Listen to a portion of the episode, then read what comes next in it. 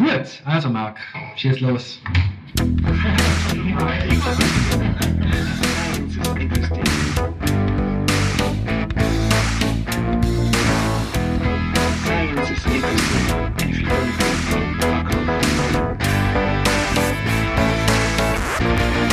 Ist gleich.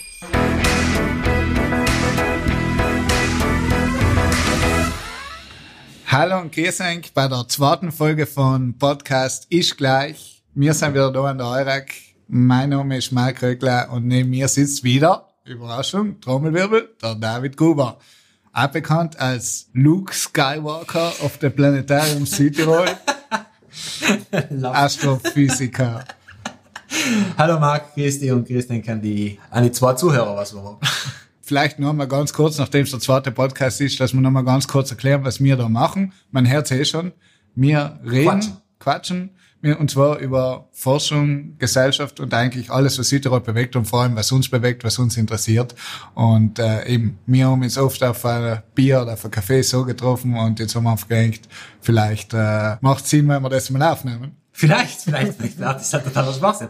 Aber Bier und Kaffee, Marc, ist ein Stichwort. Äh, Ich habe auch wie das letzte Mal wieder ein Bier mitgenommen. Super.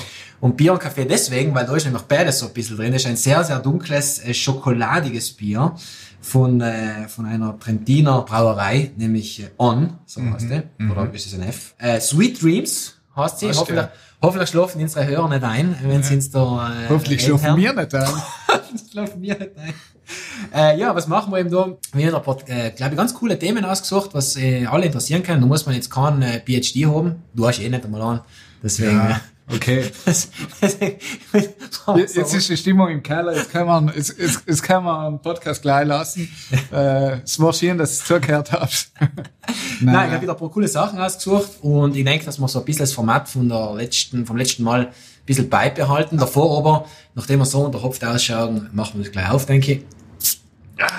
Also, Marc, du Herr. Shit ein, shit ein.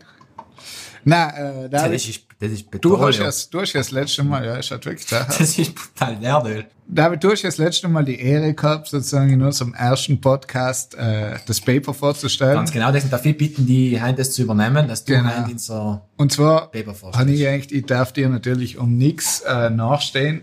Ich habe gedacht, im Sommer war äh, das Thema in Südtirol Wolf und Bär. Und deswegen habe ich mir gedacht, der Titel passt. Animal Rights and Aboriginal Rights. Also mir ist eigentlich das Paper gleich ins Auge gestochen, weil eben äh, ich das einen recht äh, provokanten Titel finde, so ohne weitere Erklärung Animal Rights and Aboriginal Rights. Die Rechte und Rechte der Ureinwohner äh, geht's in dem Paper und geschrieben ist das worden von zwei Autoren, die auch noch verheiratet miteinander sind. Das macht es vielleicht interessanter. Und die, äh, also einer ist der Will Kimlicka, äh, der ist äh, ein Kanadier, ist an der äh, Queen's University in Kingston, Ontario tätig und ist äh, Politikwissenschaftler und Philosoph. Und Will Kimlicka ist sozusagen, äh, wenn man in unserer Branche tätig ist, ein kleiner Star. Also den kennt jeder und jeder hat schon mal was von ihm gelesen und er ist wirklich einer von den Big Names. Und der ist aber eigentlich äh, mehr bekannt äh, für äh, seine politische Philosophie und vor allem über ein Buch, das er über Multikulturalismus geschrieben hat. Also Multiculturalism, das ist sein Thema und dafür ist er eigentlich wirklich bekannt. Und äh, seine Frau, eben die Sue Donaldson, mit der schreibt er zusammen das Paper. Auch sie ist äh, Philosophin, auch Kanadierin und ist eben auch an der Queen's University tätig.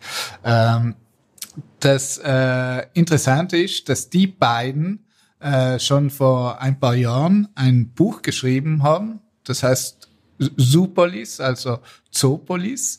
Und äh, darum geht's einfach um äh, Tierrechte. Und ähm, sie plädieren dafür, dass äh, eben Tiere nicht mehr als Ressourcen oder Sachen gesehen werden, sondern äh, wie Personen angesehen werden und deswegen Grundrechte erhalten. Und sie gehen sogar so weit, dass sie sagen, äh, Haustiere sollen sogar eine Staatsbürgerschaft bekommen und auch äh, Wildtiere, die in einem gewissen äh, Territorium äh, sind, auch eine Art von Souveränität. Also es geht sehr weit, aber es ist recht interessant und eigentlich also ein, das Buch. Hast du, hast du es gelesen? Also Erfolg, nein, ich habe es eben nicht gelesen, äh, aber, aber es ist äh, ein recht bekanntes Buch. So, aber jetzt zurück zu dem Paper, das ist nur mal auch, um sozusagen wollte das von dem Buch erwähnen, um dass du verstehst, äh, in welche Richtung das auch geht und sozusagen was auch von ihnen ein bisschen der Background ist. Ähm, aber für dieses Paper war Stein des Anstoßes, war, dass ähm, in Kanada ähm, ein Indianerstamm, nämlich die, ich weiß nicht, ob ich das jetzt richtig äh, ausspricht. Wahrscheinlich nicht. Nein, wahrscheinlich nicht. Hodenosaunee ähm, sagen, dass sie in einem äh, Provincial Park, also im Short Hills Provincial Park, haben sie ein Recht, ein Jagdrecht, das ihnen vertraglich äh, gewährt wird und dass sie eben dort das Recht haben, Hirsche zu jagen. Und äh, eben da das Gebiet einfach in ihrem traditionellen äh, Gebiet, also auf dem sie gelebt haben, äh, ist und dass eben dieser Vertrag be besteht und der garantiert ihnen das Recht, diese Hirsche zu jagen. Darauf natürlich in Kanada ganz riesen Proteste von verschiedenen Tierschutzgruppen, die eben sagen, na, halt äh, kann man äh, nicht machen, man muss die Tiere schützen und so weiter und so fort. Und eben, äh, es geht nicht, dass äh, also dieser Vertrag äh, von den Ureinwohnern, dass der Bestand hat und eben eine sehr aufgeheizte Stimmung. Und in dem Paper wollen die beiden eben genau dieses Spannungsverhältnis zwischen Tierrechte und eben traditionellen Rechten von den Ureinwohnern eben diskutieren, sozusagen, was hat Vorrang, wie kann das, wie spielt sich das ab, wie kann das ethisch sozusagen, ist das miteinander vereinbar. Und deswegen finde ich das ein ganz interessantes äh, Paper, weil es einfach darum geht, welches Gut ist schützenswerter, eben das Leben der Tiere oder eben diese, dieses Recht auf eine alte Tradition, eben auf die Jagd. Und äh, das ist ganz interessant und sie argumentieren äh, vor allem, dass wir in, in, in den westlichen Ländern und in Europa eben Tiere von uns nicht eben als, als Personen angesehen sondern als eine Ressource und als eine Sache. Und äh, eben für Tierschützer ist es natürlich nicht so, äh, aber auch für die indigenen Völker, für die meisten und eben auch für die Indianer, äh, sagt man First Nation People eigentlich, äh, für die ist wird das Tier auch sozusagen nicht als eine Ressource angesehen, sondern als ein Wesen mit Persönlichkeit. Und da ist eigentlich so ein gemeinsamer Punkt, wo man sagt, okay, da geht eigentlich Tierschützer und aber auch eben dieser Indianerstamm eben äh, sind unisoner. Und das ist eigentlich wirklich interessant, dass, dass sie eben beide nicht das Tier als Eigentum sehen und sozusagen gibt es einen Common Ground. Und dieser Common Ground ist eigentlich zu äh, ist eigentlich sehr stark, weil, weil es eben genau ins Gegenteil geht, wie eben sozusagen die verschiedenen Staaten oder eben unsere westliche Welt eben Tiere als Ressource sehen eben und nicht als, als sozusagen Wesen, menschähnliches Wesen.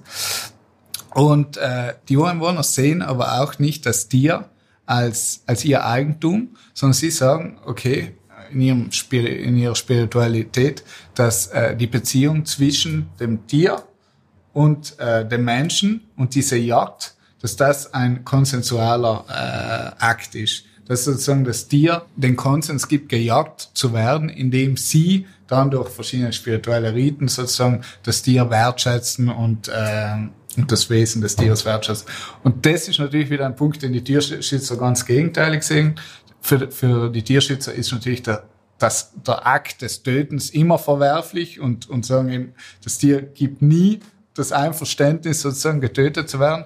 Und äh, deswegen kommen sie, es, es sind dann auch noch ganz viele andere äh, Argumente, die sie ins, ins Rennen äh, setzen. Aber es sind, glaube ich, so die wichtigsten, sagen sie. Einerseits ist ein sehr, sehr starker Common Ground und auf der anderen Seite aber eben sind einfach unüberwindbare äh, Ansichten, die, äh, also man wird da nie auf eine Einigung kommen. Was sie sozusagen als Schlussfolgerung aus dem Ganzen sehen, ist aber, dass sie sagen, okay, äh, grundsätzlich ist man sich einig, eben, dass das Tier oder die Natur grundsätzlich nicht als Ressource gesehen werden soll, sondern eben als etwas, was zu bewahren ist und etwas, was schützenswert ist.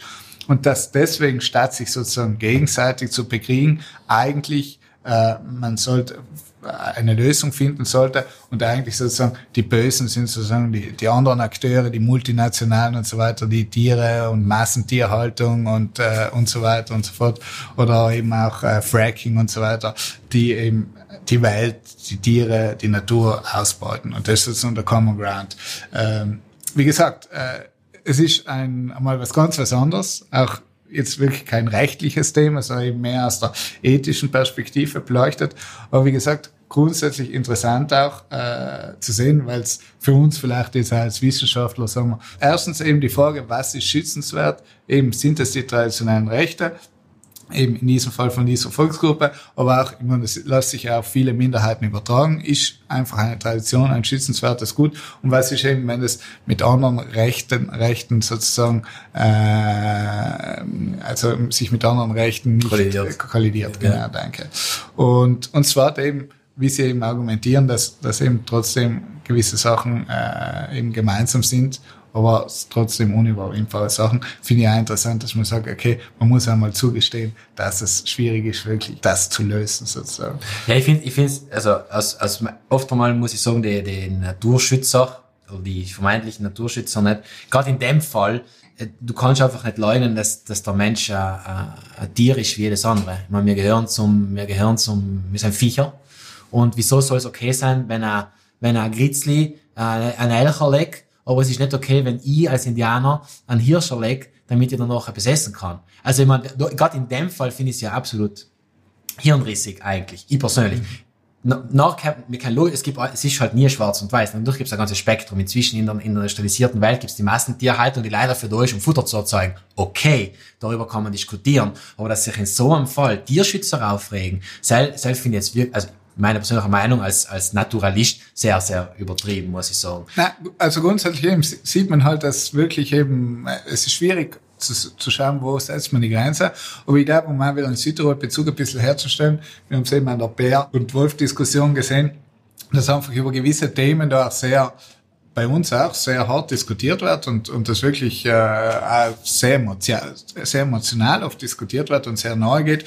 Ich glaube eben da drüben natürlich, wenn es um die Rechte dieses Volkes geht, das natürlich auch sehr emotional ist. Und da finde ich eben das Paper toll, dass das sozusagen in die Lücke springt und sagt, okay, wir verstehen euch, wir verstehen euch, wo schaffen wir es an, äh, diesen Common Ground zu finden? Und, ja, und das ist, aber das ist, das ist mit dem Common Ground, das, das, das, die Diskussion wird bei uns nicht gemacht, weil äh, die Naturschützer, nicht, die, die sagen, Wolf und, und Bär sollen auf keinen Fall getötet werden.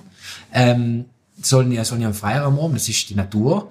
Äh, und andererseits gibt's dann aber den Bauern, nicht, der mal von seinen, von seinen Viehherrschaft mal finanziell abhängig ist. Und nicht selbst, das, das vergessen viele. Viele Bauern bauen ja sogar, Bauern, äh, bauen ja sogar eine, eine emotionale Beziehung zu ihrem Viech auf. Die kennen den alle beim Namen, die wissen, wie sich der verhält. Und natürlich, wenn ich noch, äh, wenn ich noch ein Haustier in dem Sinn verliere, auch wenn es ein Schaf ist oder ein Kuh oder ein Schwein, äh, das, das ist emotional auch belastend. Das kann Absolut. ich auch verstehen. Nicht? Das heißt, die, die, die Debatte soll eben, ist gut, dass du das gesagt hast, eben nicht, nicht so zweiseitig geführt werden, weil gerade die, die Stadtler, nicht? die sagen, na, na, Bär und Wolf super, weil die haben das Problem nicht. Aber auf dem Land nachher will ich sagen, wenn du, wenn das Ding von dem, äh, von dem abhängig ist. Ja. Nein, nein, absolut. Also das, du hast vollkommen recht. Aber eben, es ist einfach, das sind Themen, die sind sehr emotional. Da hat da jeder irgendwie seine Meinung. Es ist schwierig. Ähm, ich kann noch was anführen, was vielleicht interessant ist. Ein Kollege an der EURAG, äh, er ist, glaube ich, Geograf, äh, Favalli heißt er, der hat äh, im Sommer eine Broschüre rausgegeben, äh, wo er sozusagen die ganzen wissenschaftlichen äh, Fakten zum Thema Wolf zusammengetragen hat. Äh, ist eine kleine Broschüre geworden, ich glaube ein paar Seiten, aber die ist äh, auf der Webseite der EURAG äh, zu finden und, und durchzulesen. Ist vielleicht auch was, was im Kleinen sozusagen ein bisschen eine neutralere Seite gibt, eben ohne zu werten und, und oft sind, glaube ich, auch Fakten wichtig in gewisse Diskussionen. Äh, abgesehen davon, dass natürlich gerade wenn man die Einzelschicksale dann irgendwie oder eben Einzelpersonen äh, natürlich da immer mehr und weniger betroffen ist, ist oft für uns auch schwierig. Sagen wir, insgesamt für die Forschung glaube ich oft, oft sagen wir die Forschung im Elfenbeinturm, schwierig oft dann wirklich äh, da zur Diskussion beizutragen. Um, um politisch zu werden, das ist das, was hier ein bisschen angreift, allgemein, dass zu wenig äh, oft die, die, die Experten oder die, was Forschung in dem Gebiet betreiben, auch gefragt werden, weil die selbst bringen eben eine neutrale Sichtweise, jetzt sagen die Fakten auf und führen das Ganze weg von einem emotionalen äh, Erlebnis oder eine emotionale Diskussion, die eh nichts bringt. Mhm. Weil, weil eine, eine Diskussion zu führen mit rationalen Argumenten gegen eine emotionale Position hat keine Chance, weil die emotionale Position basiert nicht auf Rat, äh, Argumente. Nicht? Und das ist so ein bisschen, was ja auch so angreift, nicht? also allem diese Diskussionen sein, die sehr polemisieren, wird zu wenig häufig eben auf die Faktenlage oder die aktuelle wissenschaftliche Forschung im Werk gelegt. Nicht? Ja, also da ist, äh, ich glaube, das ist auf der ganzen Welt so eben und deswegen, aber ich glaube eben, oft muss ich ja die Wissenschaftler, wir uns als Wissenschaftler selber an der Nase nehmen, weil oft sind wir eben wirklich zu weit weg vielleicht und sind wir äh, auch zu versessen auf unsere, auf unsere Themen und sind oft einfach in unsere Bereiche auch zu weit weg dann wieder von, von den tagtäglichen Sachen. Also wie du sagst, es ist ein bisschen ein Zwischenspiel. Und deswegen gibt's ist gleich. Ist gleich, genau.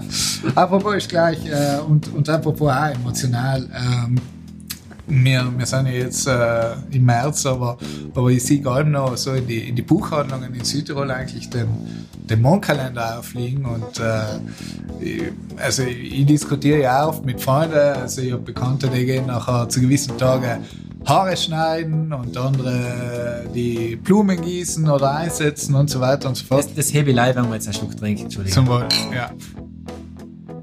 Also da gibt's ja alle möglichen Regeln und ähm, ja, oder ich kenne auch viele Freunde, die sagen, äh, oder oft, oft bild ich es mir ja sogar ein, muss ich sagen, äh, dass ich, dass ich, dass ich bei, warte mal, ja, wirklich, dass ich, dass äh, bei Vollmond, dass man schlechter schlaft, nicht? Und, so. und das wollte ich effektiv einmal fragen, die als Experten, äh, was hat's denn damit auf sich? Ist das von mir eingebildet? Äh, ist da was dran?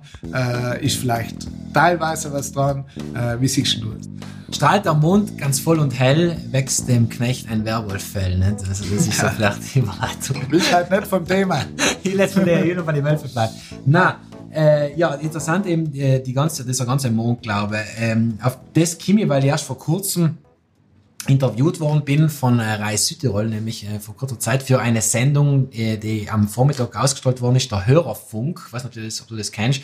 Also äh, da riefen eben äh, Leute und berichten über ihre Erfahrungen zu speziellen Themen. In dem Fall war die Sendung eben ausgelegt zum äh, Mondkalender. Glauben Sie daran? Glauben Sie nicht daran? Ist das eine Geschäftsmacherei oder ist da wirklich etwas dahinter?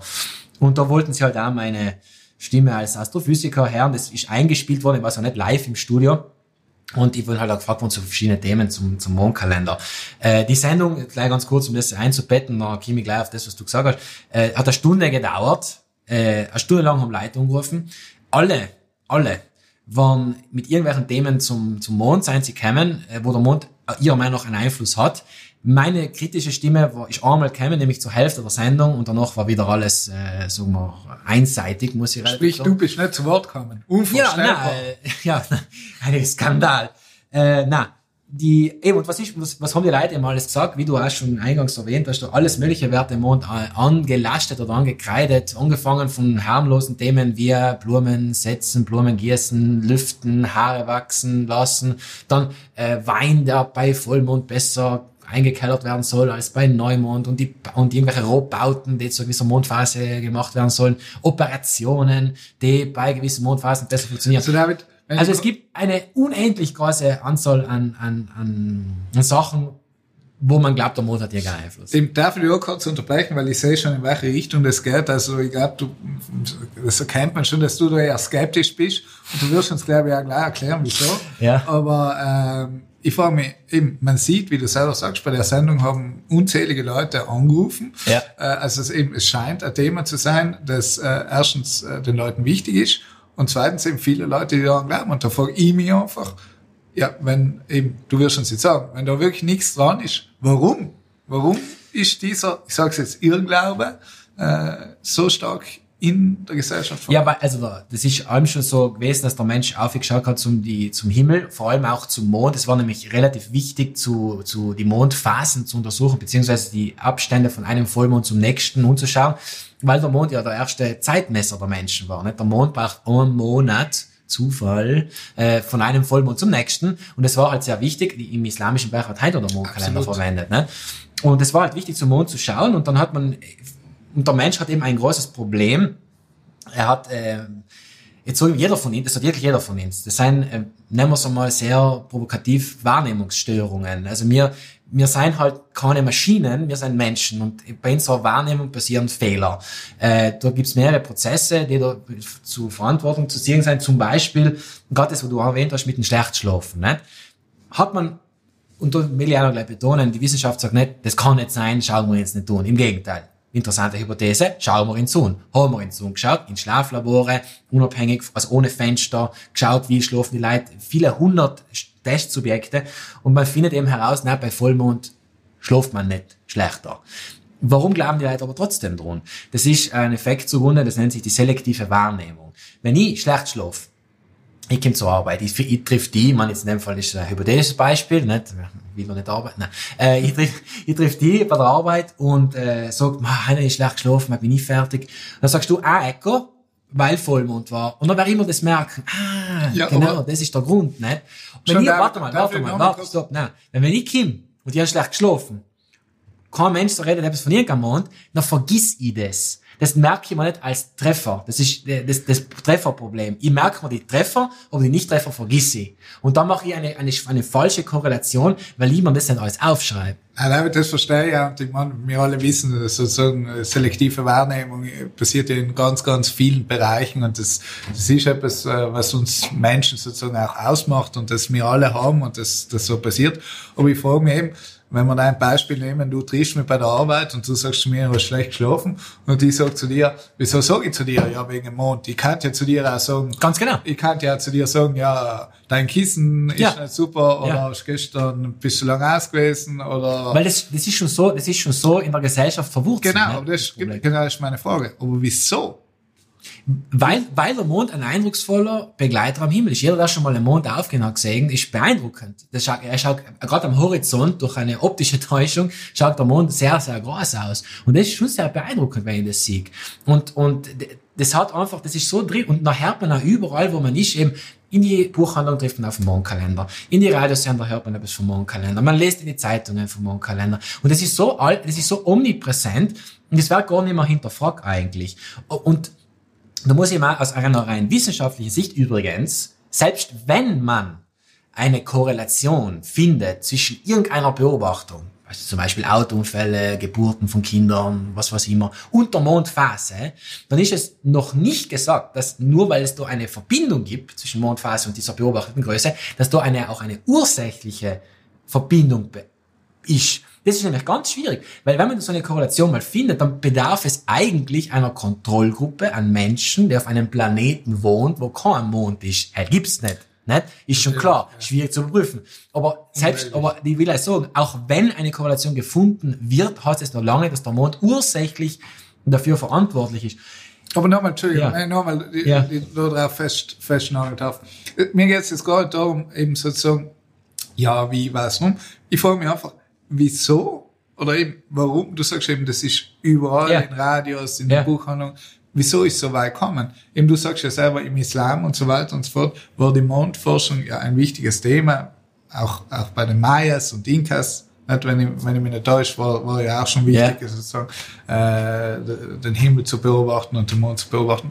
Und, und dann frage ich mich, okay, irgendwo wird es natürlich auch sein, weil du sagst, okay, der Mond hat einfach eine natürliche Anziehungskraft, aber ich frage mich einfach, wieso hat sich das dann in der Zeit so stark in unser gesellschaftliches Leben Ja, aber das ist ganz, wirklich ganz leicht erklärt. Ich nehme, ein, ander- ich nehme ein anderes Beispiel her. Ich, ganz genau, wie es gegangen ist, weiß ich nicht mehr. Bei den Ägyptern äh, hat der Sirius, der, der heile Stern Sirius, einen besonderen Stellenwert gehabt, weil allem wenn der, äh, ich glaube, kurz nach seinem Untergang aufgegangen ist, also die Sonne ist untergegangen im Westen, im Osten ist dann der Sirius gekommen, haben die Ägypter gewusst, jetzt wird der Nil überschwemmt. Und was haben sie gemacht? Sie haben diesem Aufgang vom Sirius eine ursächliche Wirkung zugeschrieben. Sie haben gesagt, weil der Sirius jetzt dort aufgeht, deswegen wird der Nil überschwemmt. Sie haben nicht verstanden, dass das mit der Jahreszeit einfach zusammen, dass alles zur gleichen Zeit passiert, sondern sie haben gesagt, der Stern ist dafür verantwortlich.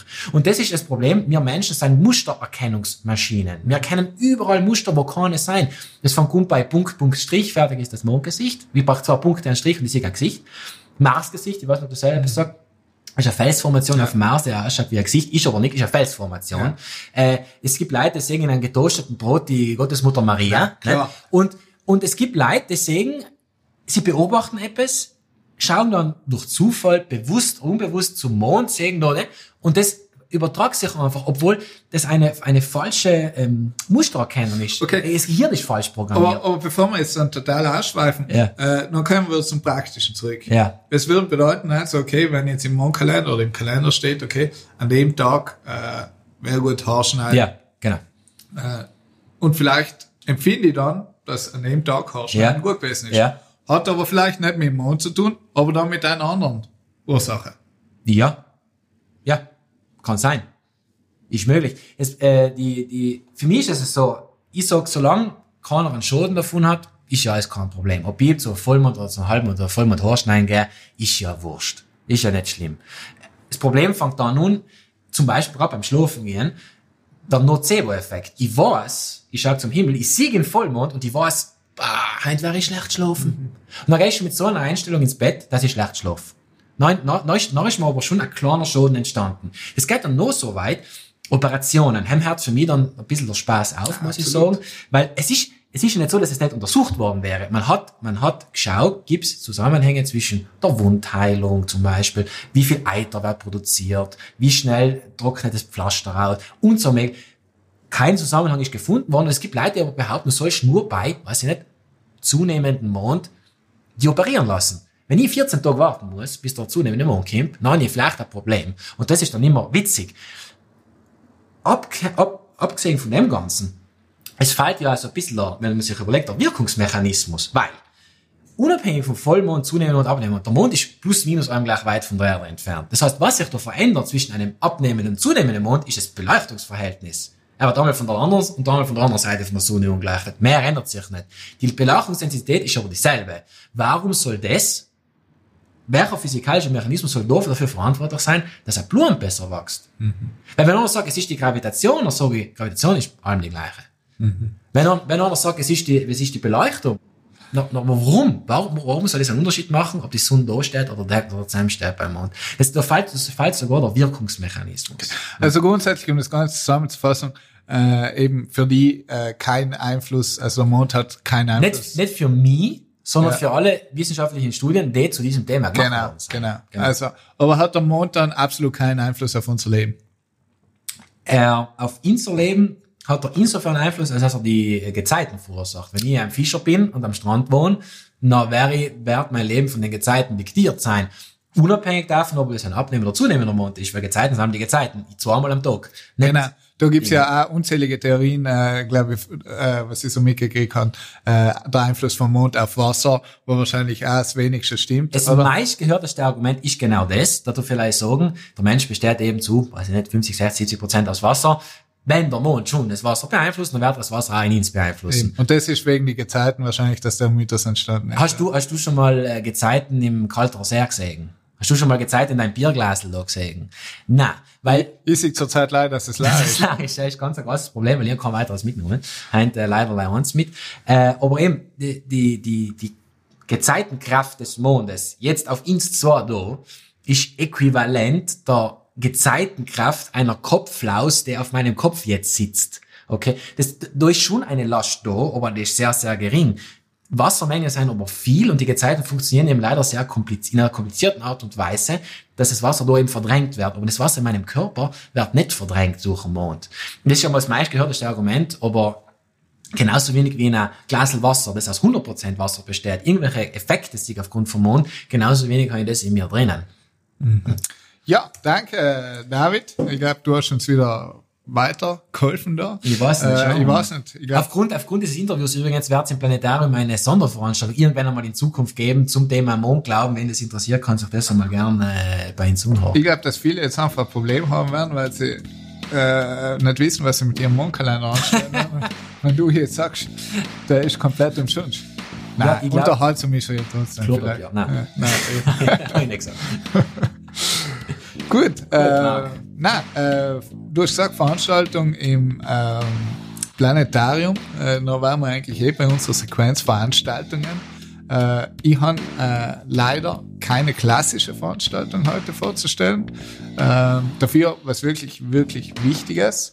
Und zwar, äh, David, weißt du, was der Minority Safeback ist? Das hat etwas mit Minderheiten zu tun. Ja. nicht umsonst hast du ihn PhD und die nicht. Na, äh, also äh, ja genau, es geht um Minderheiten und zwar ist der Minority Safeback eine europäische Bürgerinitiative, äh, die gestartet worden ist und zwar um äh, ein Paket von Schutzmaßnahmen für Minderheiten äh, auf den Weg zu bringen und äh, dafür braucht es jetzt eine Million Unterschriften. dass diese Bürgerinitiative Erfolg hat. Was bedeutet Erfolg? Dass eben auch eine Anhörung äh, von der Kommission äh, organisiert wird, wo eben Kommission und Parlament äh, die Promoter dieses äh, Safebacks äh, einladen und eben diese ihre Initiative vorstellen können. Das heißt nicht, dass eben die Kommission oder das Parlament äh, die Maßnahmen umsetzen mü müssen, aber trotzdem, sie müssen zumindest eine Stellungnahme geben, ob sie es machen und wenn sie es nicht machen, warum nicht. Und äh, für Südtirol ist es eigentlich jetzt nicht besonders interessant, weil ich sage, viele dieser Rechte, die äh, in diesem Minority Safeback sind, haben wir schon. Aber trotzdem, wir wissen, es gibt einfach in Europa ganz viele Minderheiten äh, und man spricht davon, dass jeder siebte Europäer äh, Teil einer Minderheit ist, äh, eben die nicht so gut gestellt sind wie wir. Und deswegen wäre es eben toll, wenn wir da mitmachen. Und man kann, und das ist eben der Aufruf an dich und an alle, bis zum ähm, bis Anfang April äh, auf der Seite www.minority-safeback.eu unterschreiben. Und das geht ganz, ganz einfach. Ich bin gerade dabei. Ja, ich sieh's, ich sieh's. Du bist vorbildlich, wirklich vorbildlich. Ähm, es ist nämlich so, was ich noch dazu sagen muss, ähm, es, äh, die, die EU hat sich wie immer natürlich ein paar komplizierte Me Mechanismen ausgedacht. Und zwar äh, reicht's nicht, wenn europaweit diese Million Unterschriften gesammelt wird. Es muss auch in sieben Mitgliedstaaten, also äh, im, in der Verordnung äh, über die Bürgerinitiative steht, in mindestens einem Viertel der EU-Staaten, also in sieben noch, wenn man eben mit 28 rechnet, äh, diese eine gewisse Hürde äh, erreicht werden von Unterschriften. Und diese Hürde errechnet sich, wenn man die Parlamentarier des Mitgliedslandes mal 750 multipliziert. Du hast mich verloren. Ich habe die verloren. Ich weiß, ist, ist ja nicht wichtig.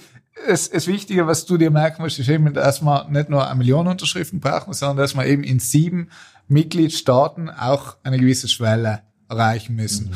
Und äh, in Italien sind das knapp 54.000 Unterschriften und das haben wir noch weit entfernt. Und das heißt, wenn wir jetzt nur in Rumänien die ganz stark am Sammeln sind, äh, eine Million schaffen und dafür in keinem anderen Land die Schwelle erreichen, dann wird diese äh, Bürgerinitiative auch nicht erfolgreich sein. Du, die Daten sind doch sicher, oder? Wenn ich mal, das musst du alles mögliche eingeben, ich sehe Reisepass, äh, die Daten, und, die Daten äh, sind sicher, und, okay. das ist alles easy going.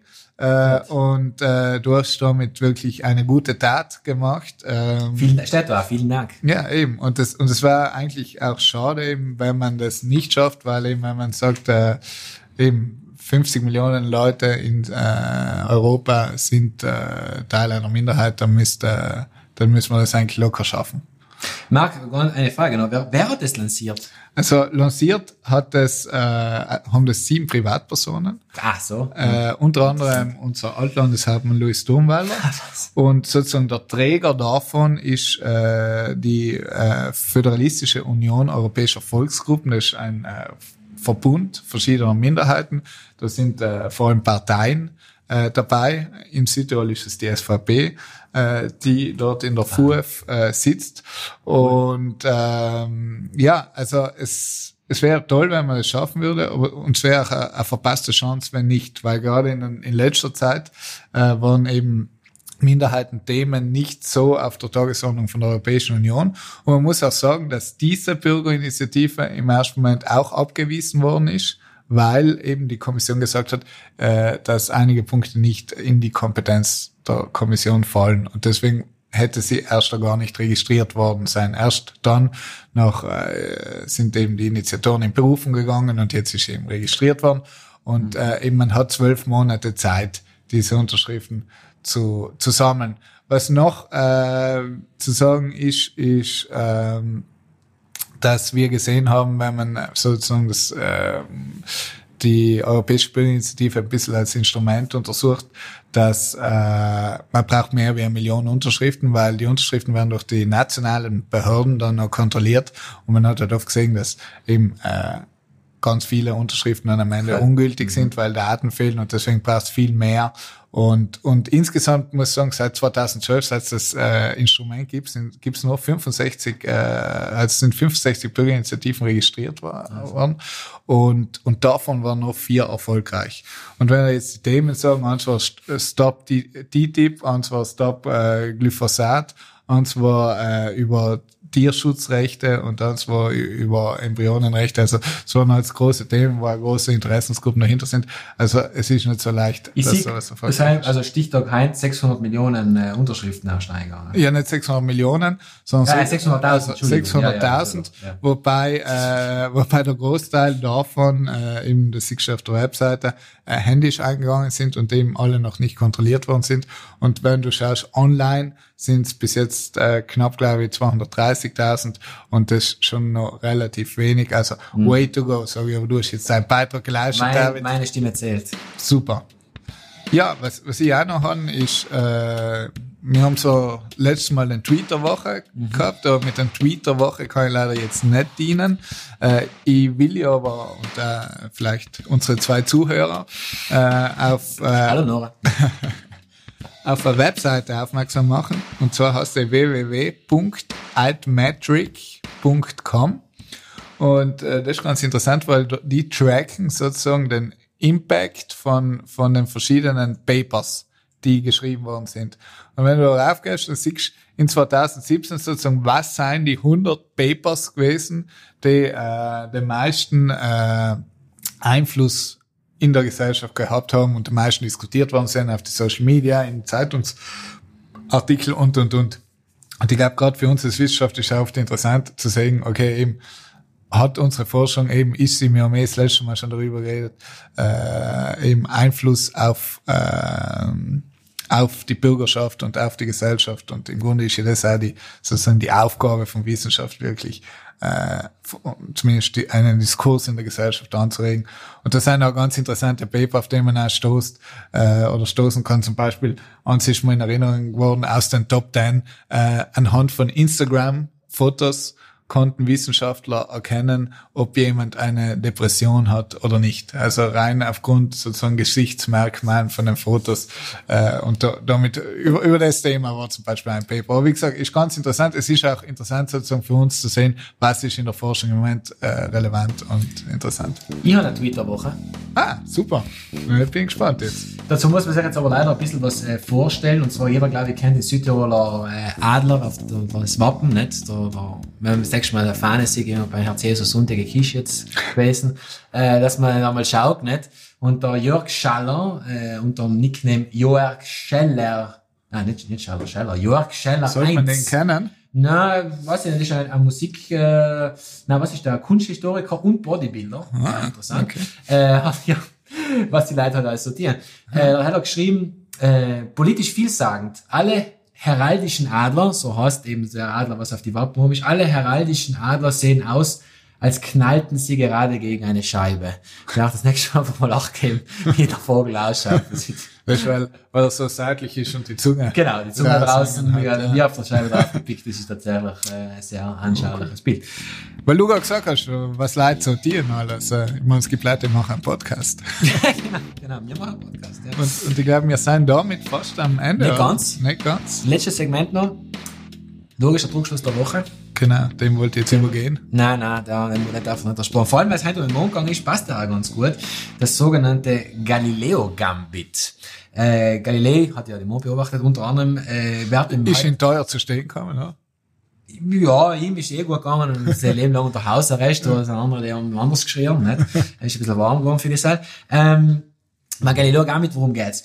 äh, dass eben vielfach, wenn man äh, mit einem äh, Verschwörungstheoretiker zum Beispiel oder mit, egal mit wem man diskutiert, kommt manchmal eben diese, dieses äh, Argument, dass leider etwas abstrus und lächerlich klingt, kann sich dann später trotzdem als wahr herausstellen. Genauso wie beim Galilei, der eben gesagt hat, die Erde dreht sich um die Sonne. Keiner hat ihm geglaubt, aber hat er dachte recht, nicht?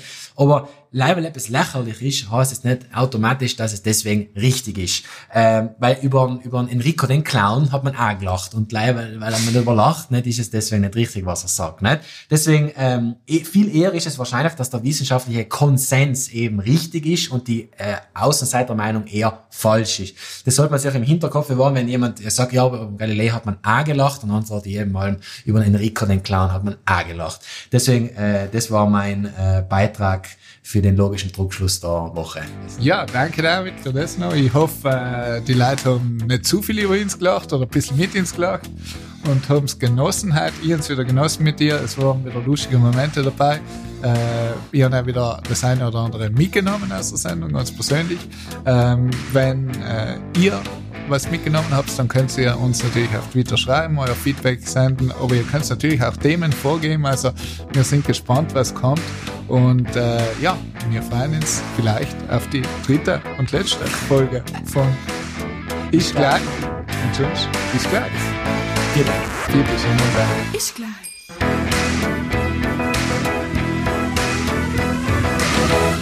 Spielt der Computer.